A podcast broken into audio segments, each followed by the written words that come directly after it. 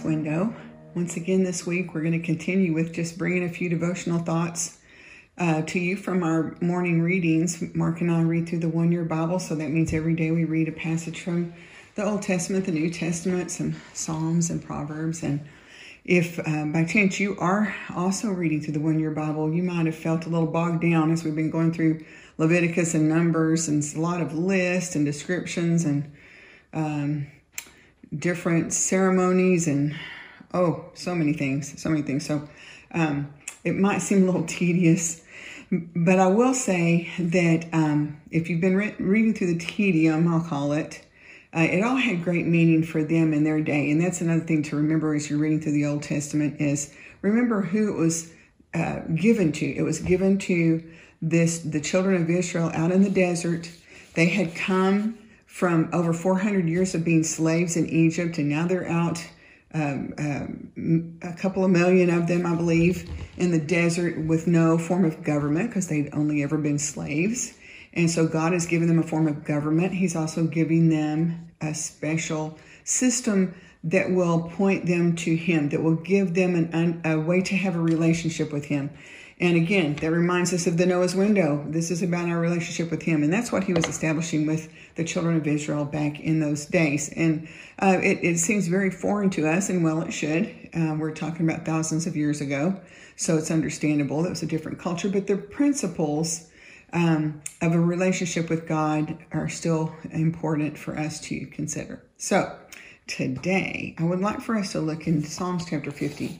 So the book of Psalms chapter 50, this particular one is actually not a psalm of David, but I think it's important, especially if you've been reading along with this in the Old Testament, because I think it makes a really strong point about what's important to God and what isn't important to God. Because if you've been reading through all these um, lists and regulations and ceremonies, it might seem like um, God was trying to be unapproachable, and yet the truth of the matter is, I believe God was demonstrating to them His holiness and what it would require to have that relationship with Him. So, again, we don't want to spend too much time on the whys behind all those ceremonies, but I think Psalm 50 brings a little clarity.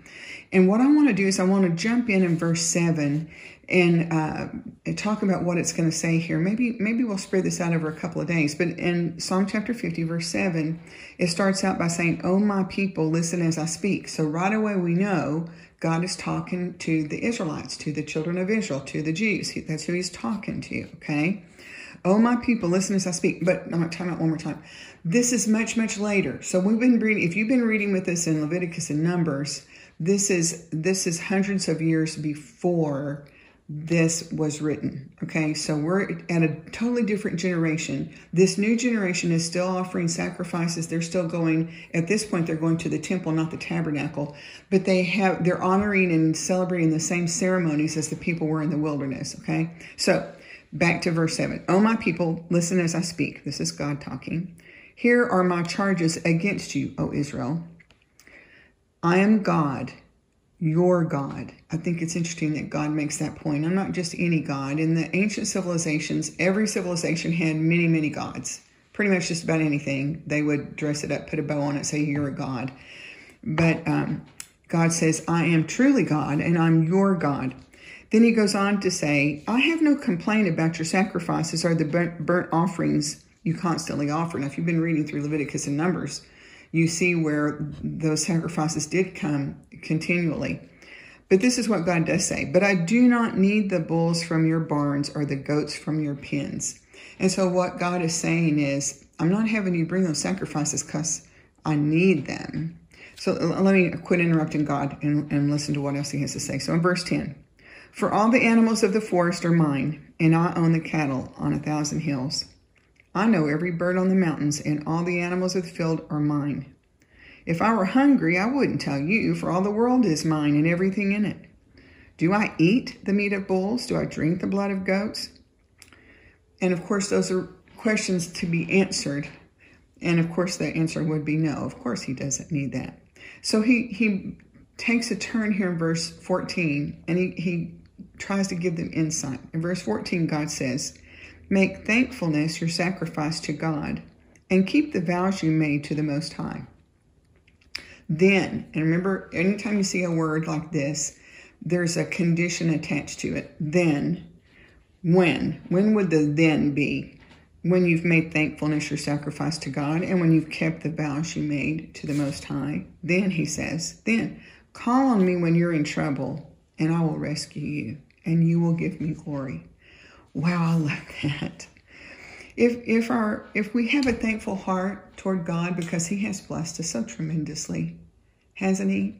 It's always important to be thankful. You know, if you've raised children, you you get a good view of um, human nature, the depravity of man in our children, don't we? And uh, you can do a hundred things for your children that are great sacrifices on your part, and they never see the sacrifice on your part, and so they don't even understand the need to be thankful. And that's how we are as as God's children. So many times we don't even realize how faithful He is to us, how generous He is to us, how how He's taken such good care of us and lavishes love on us. And so when we don't know about it or think about it or, or take note of it, then we're not inclined to be thankful. And this is what I believe God is telling us here. So let's let's go on to read because he said, Make thankfulness your sacrifice to God and keep the vows you made to the Most High. Then call on me when you're in trouble, and I will rescue you. And in turn, you will give me glory. Now I want to stop there today. There's another part to this um, to this chapter. Maybe we'll visit it tomorrow. But I want to just leave us with this thought. We can um, we not just can, but we should take the time to be thankful to God. First, for the things that we know of that He's done for us and then He continues to do for us, and including just His faithfulness to be God. He hasn't quit, He hasn't resigned and said, I quit, I'm tired of this. Um, he's still there, He's still faithful, and He's still taking care of us. But the um, the things we know about, but then let's thank God for the things we don't know about. You know, if if young children had any clue what those taking care of them did for them, I, I'm sure they would have a much more thankful heart. And there's no way for a child to really know that. And sometimes a great knowledge is to know what you don't know or know that you don't know. And I, I want us to just take a moment today to realize the fact that we don't even know all the wonderful things God does for us individually, as a group, as a church, as a, as a country, as a people, as a, a whole world population. God is so good to us. And it's a thankful heart that He's honoring. And He said, I'm, you know, I, I don't have anything against the things that you're doing for me, the these ceremonies, but they don't mean anything if you don't understand this relationship we have and this relationship is is key for us to honor it and be thankful to God for being God and for taking care of us. So I hope that'll be a thought that will encourage your heart today. Let's just make it a point today to thank God for the things we know about and the things we don't know about. Because I don't know about you, but when I'm in trouble and I call out to God, I want Him to rescue me. I want Him to answer me. And I'm more than anxious to give Him glory when He does that. And He has done that for me and I'm sure for you many times. So I hope that will encourage your hearts today. Let's have a word of prayer. Oh, Father, we are just in awe of how great and marvelous you are, and how generous you are to us, how faithful you've been to us, even through these difficult days, and yet you sustain us, and your, your love is still washing over us each and every day. Your blessings are so many that we can't even begin to count. And Father, we just want to stop today and say thank you. Thank you for being God. Thank you for being faithful.